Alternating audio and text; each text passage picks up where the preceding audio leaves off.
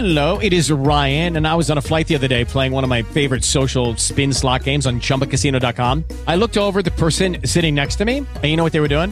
They were also playing Chumba Casino. Coincidence? I think not. Everybody's loving having fun with it. Chumba Casino is home to hundreds of casino style games that you can play for free anytime, anywhere, even at 30,000 feet. So sign up now at chumbacasino.com to claim your free welcome bonus. That's chumbacasino.com and live the Chumba life. No purchase necessary. VGW Group. Void were prohibited by law. See terms and conditions. 18 plus. Judy was boring. Hello. Then Judy discovered ChumbaCasino.com. It's my little escape. Now Judy's the life of the party. Oh, baby, Mama's bringing home the bacon. Whoa, take it easy, Judy. The Chumba life is for everybody. So go to ChumbaCasino.com and play over 100 casino-style games. Join today and play for free for your chance to redeem some serious prizes. ChumbaCasino.com. No purchase necessary. Void were prohibited by law. 18 plus terms and conditions apply. See website for details.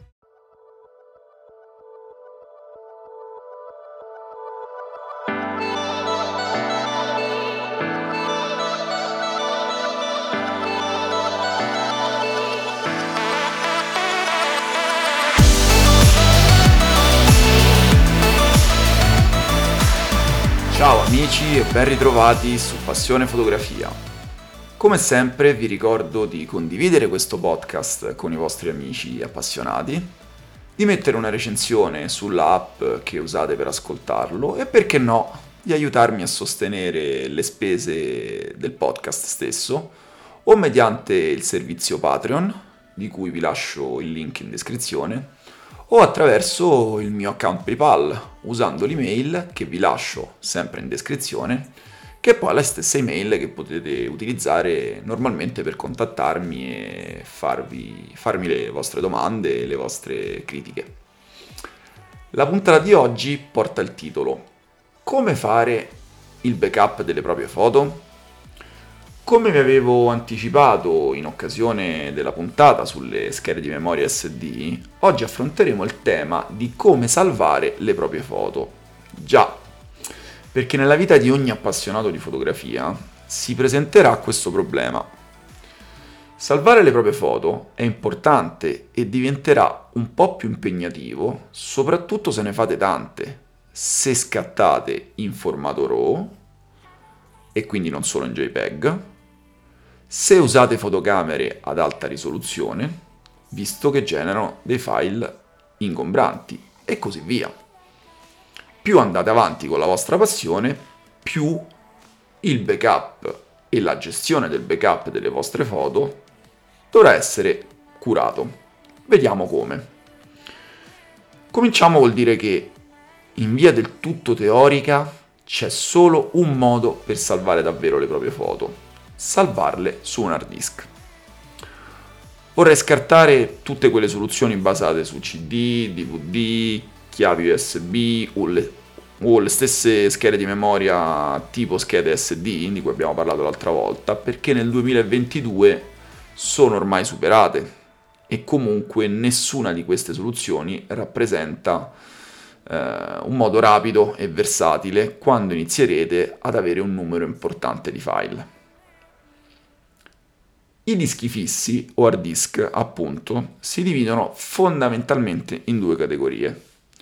Quelli di vecchio tipo, gli HDD, Hard Disk Drive, dove appunto un disco gira e una testina legge i dati. Immaginate qualcosa di piuttosto simile al vinile, per quanto molto più evoluto ovviamente.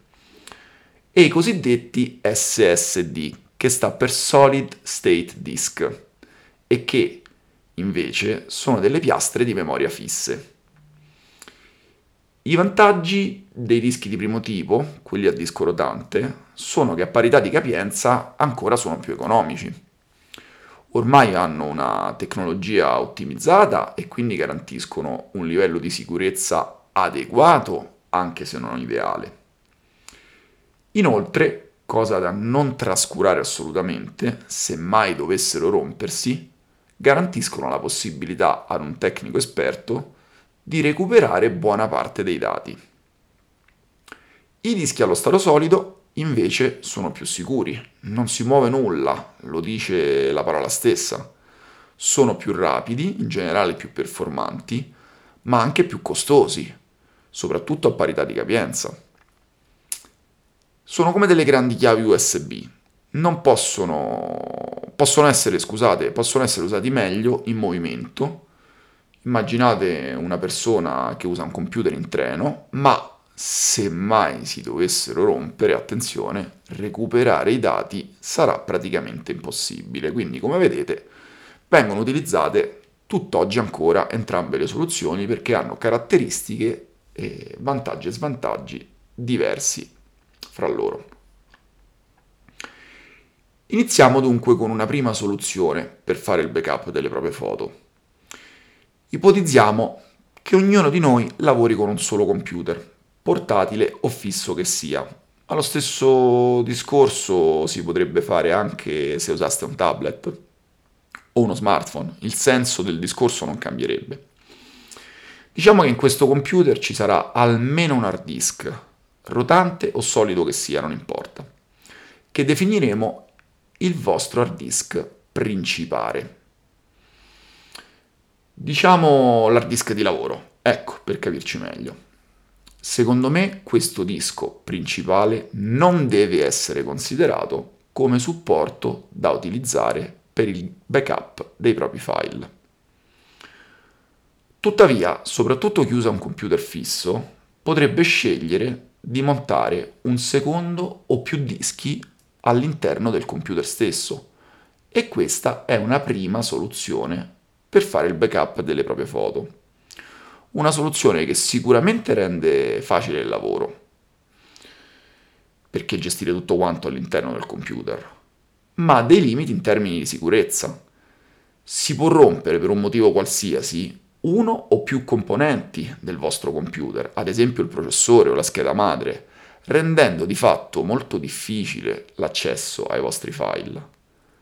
Se poi sarete così sfortunati da subire un furto in casa o magari un incendio, tutti i vostri file andranno rubati o persi. Ecco perché io generalmente non la considero una buona soluzione. A questo punto veniamo a una seconda soluzione per fare il backup delle proprie foto, che sono invece i dischi esterni, i dischi esterni al computer. A mio giudizio rappresentano un ottimo ra- compromesso, perché sono facili da usare, sono piuttosto veloci, sono versatili, sono piuttosto sicuri ed anche abbastanza economici. Inoltre, fra hard disk a stato solido e hard disk classici rotanti, ormai nel mercato trovate una miriade di proposte Certo, vale sempre il discorso che facevamo per le schede SD. È importante investire nella qualità dei propri dischi, perché ovviamente la sicurezza di questi dispositivi e quindi la sicurezza del vostro backup dipende anche dal prezzo, quindi diciamo dal brand dei dischi che acquistate. I due produttori più importanti in questo settore mi risultano essere Western Digital e Toshiba e io vi raccomando di scegliere uno di questi produttori se decidete di comprare un disco esterno. Non dimenticate poi che in questo caso, essendo appunto esterno il disco, eh, questa seconda soluzione di backup vi permette anche di conservare i file lontano dal vostro computer e quindi in caso di furto, incendio o danni al computer, le vostre foto saranno comunque al sicuro. C'è poi una terza soluzione per salvare le, file, le foto, per fare il backup, che si può a tutti gli effetti considerare un'evoluzione della seconda, quindi un'evoluzione dei dischi fissi esterni, che sono i dischi NAS. Immagino che la maggior parte di voi non li abbia nemmeno mai sentiti nominare.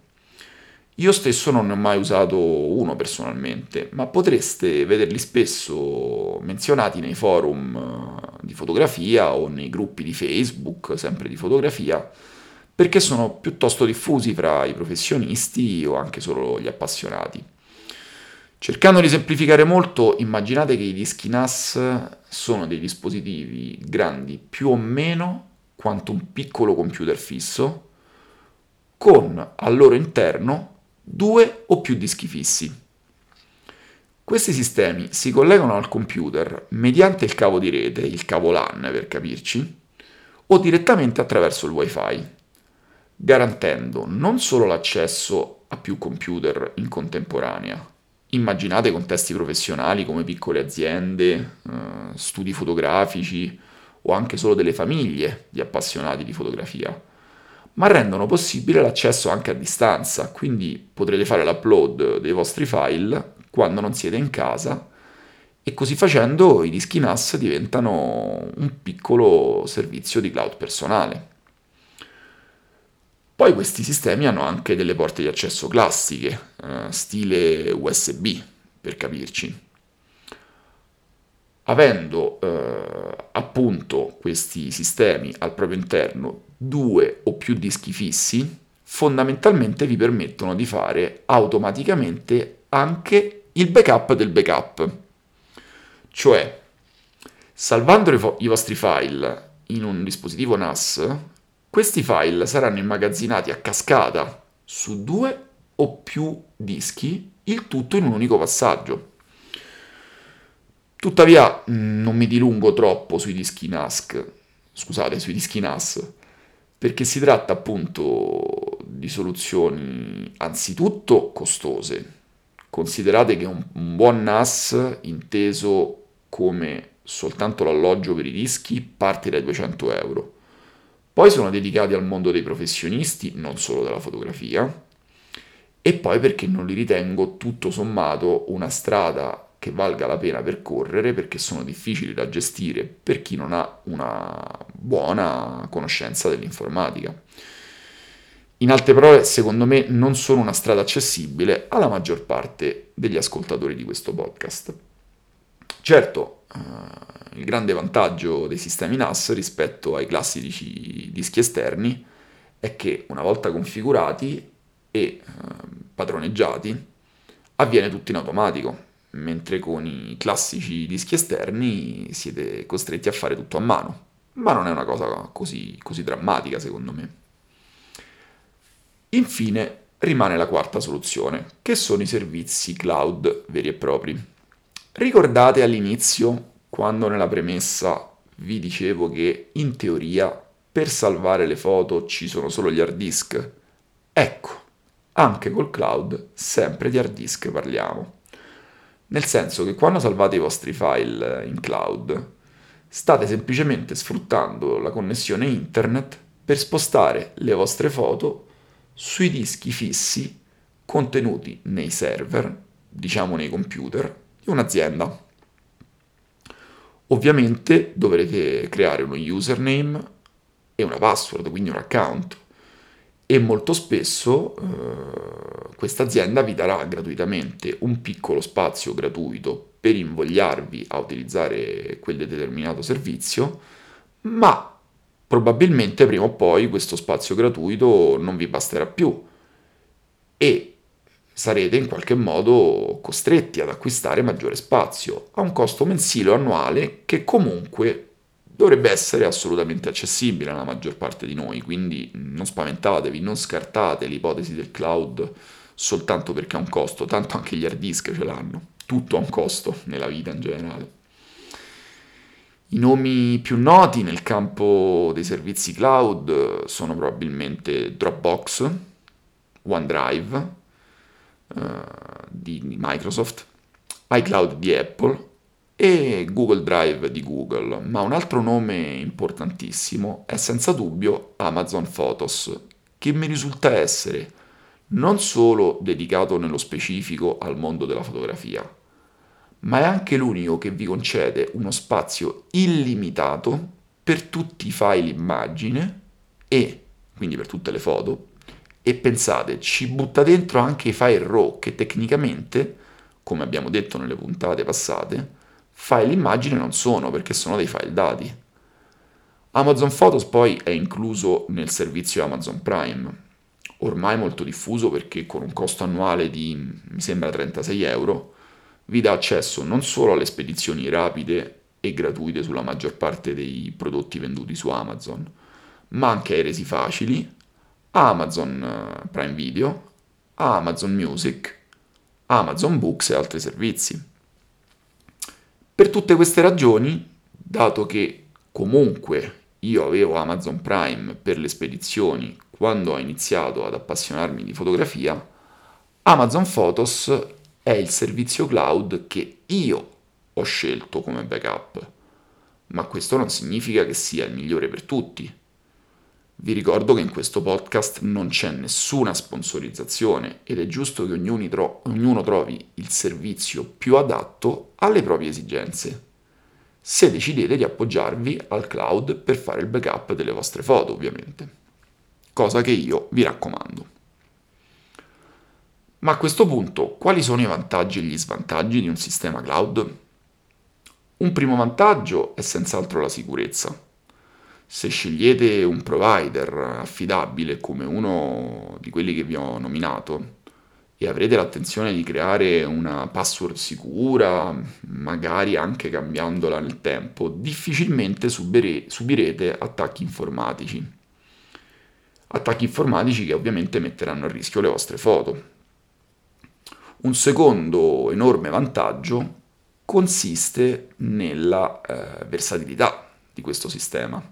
Perché salvare le vostre foto e in generale i vostri file in cloud vi permetterà di accedere ad esse non eh, solo da un dispositivo, ma da qualsiasi dispositivo connesso ad internet, quindi computer, smartphone, tablet, vostro o di un'altra persona, perfino da un computer in un internet caffè di Bali, per capirci. Allo stesso tempo il cloud sarà una, un grande strumento anche sul piano della sicurezza. Immaginate che il vostro dispositivo, ripeto, qualunque esso sia, vi sia rubato o si rompa. Le foto che avete salvato in cloud le potete recuperare. E quali sono invece gli svantaggi del cloud? La difficoltà di gestire un account, quindi di ricordare email e password, la possibilità remota se appunto vi affidate a un provider valido, di subire attacchi informatici. Il prezzo, che è ricorrente e non una tantum, come quando acquistate un hard disk, e il fatto che potreste trovarvi a gestire un vasto numero di file, magari anche pesanti, con una connessione internet lenta Ovviamente se per una ragione qualsiasi deciderete di sospendere la sottoscrizione, quindi l'abbonamento al servizio cloud, eh, vi sarà dato un determinato periodo di tempo entro il quale potrete riscaricare in locale, quindi sul computer, i vostri file. E anche in questo caso, se avrete una connessione lenta e o un vasto numero di foto, questo potrebbe essere un problema, quindi eh, chiaramente se usate fotocamere che generano file piccoli o se scattate solo in JPEG vi può tranquillamente bastare una connessione normale. Se come me utilizzate tanto il sistema cloud e avete una fotocamera che eh, utilizzate magari la fotocamera ad alta risoluzione, scattate solo in RAW e generate solo file pesanti, eh, vi serve una connessione molto, molto valida. Io per fortuna ce l'ho, però è una cosa di cui bisogna assolutamente tenere conto. Detto tutto ciò, mi sento in dovere di condividere con voi quale soluzione ho adottato io per salvare le mie foto.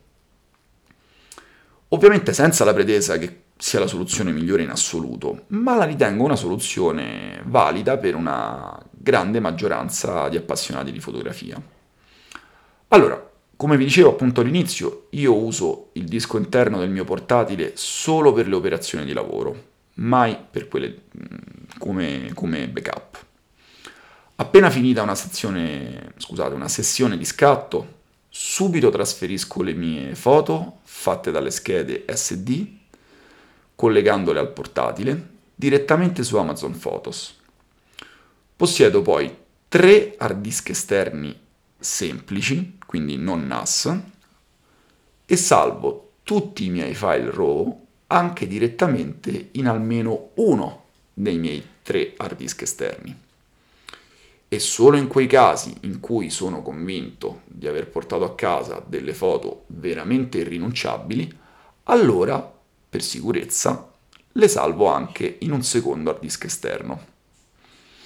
In altre parole, di 100 delle mie foto, 100 finiscono su Amazon Photos, perché appunto lì ho spazio limitato, quindi sul cloud, 70 finiscono anche su un hard disk eh, portatile esterno. E circa 20 addirittura su un secondo hard disk esterno, il che vi suggerisce che sono del tutto insoddisfatto di circa il 30% delle mie foto. Bene, spero che tutto questo parlare di sicurezza e di numeri non vi abbia troppo annoiato, ma piuttosto aiutato. E come sempre ovviamente sapete che per qualsiasi domanda o chiarimento mi potete contattare. Veniamo ora alla rubrica Quei bravi fotografi. Oggi vi parlo di Sarah Hilton, una fotoreporter freelance canadese riconosciuta per eh, le sue foto che trattano da vicino il tema dei diritti umani. Eh, Sarah Hilton ha studiato all'International Center of Photography e insegna al King's College di London. Le sue foto raffigurano spesso le tematiche di genere, eh, quelle delle popolazioni indigene e dei problemi ambientali e sono pubblicate su riviste importantissime come il National Geographic, di cui abbiamo parlato, il New York e il Los Angeles Times, Vogue, il Wall Street Journal e altri ancora. Sarah Hilton ha ricevuto molti premi internazionali, ma il motivo per cui l'ho scelta è perché ha scattato a lungo in India e mi risulta che al momento uh, viva a uh, Mumbai, quella che una volta si chiamava Bombay. E L'India è uno stato in cui cerco di andare da prima della pandemia perché per me rappresenta un po' un mito fotografico, una mecca fotografica nella quale spero di riuscire ad andare presto. Parliamo un po' delle foto di Sarah Hilton, che mi hanno molto colpito non solo perché appunto molte, molte sono fatte in India, ma per la loro sobrietà, per la loro naturalezza, anche nelle inquadrature. La post-produzione non è mai invasiva, in nessun caso. I colori sono delicati e naturali e come ogni buon fotoreporter sa spaziare fra il reportage in quanto tale, la ritrattistica e i panorami. Sa cogliere l'attimo, sa trasmettere le emozioni, sa raccontare le storie del, delle scene che fotografa e quindi sicuramente Sarah Hilton è un punto di riferimento per chi ama i fotografi di reportage come me. Vi lascio come sempre anche i suoi riferimenti in descrizione, andatela a scoprire perché secondo me ne vale davvero la pena. Io, come sempre, vi ringrazio per l'ascolto, vi invito a contattarmi se avete domande, critiche o bisogno di chiarimenti vi ricordo che potete sostenere le spese del podcast attraverso il servizio Spreaker o con un contributo mediante PayPal e come sempre buona luce a tutti!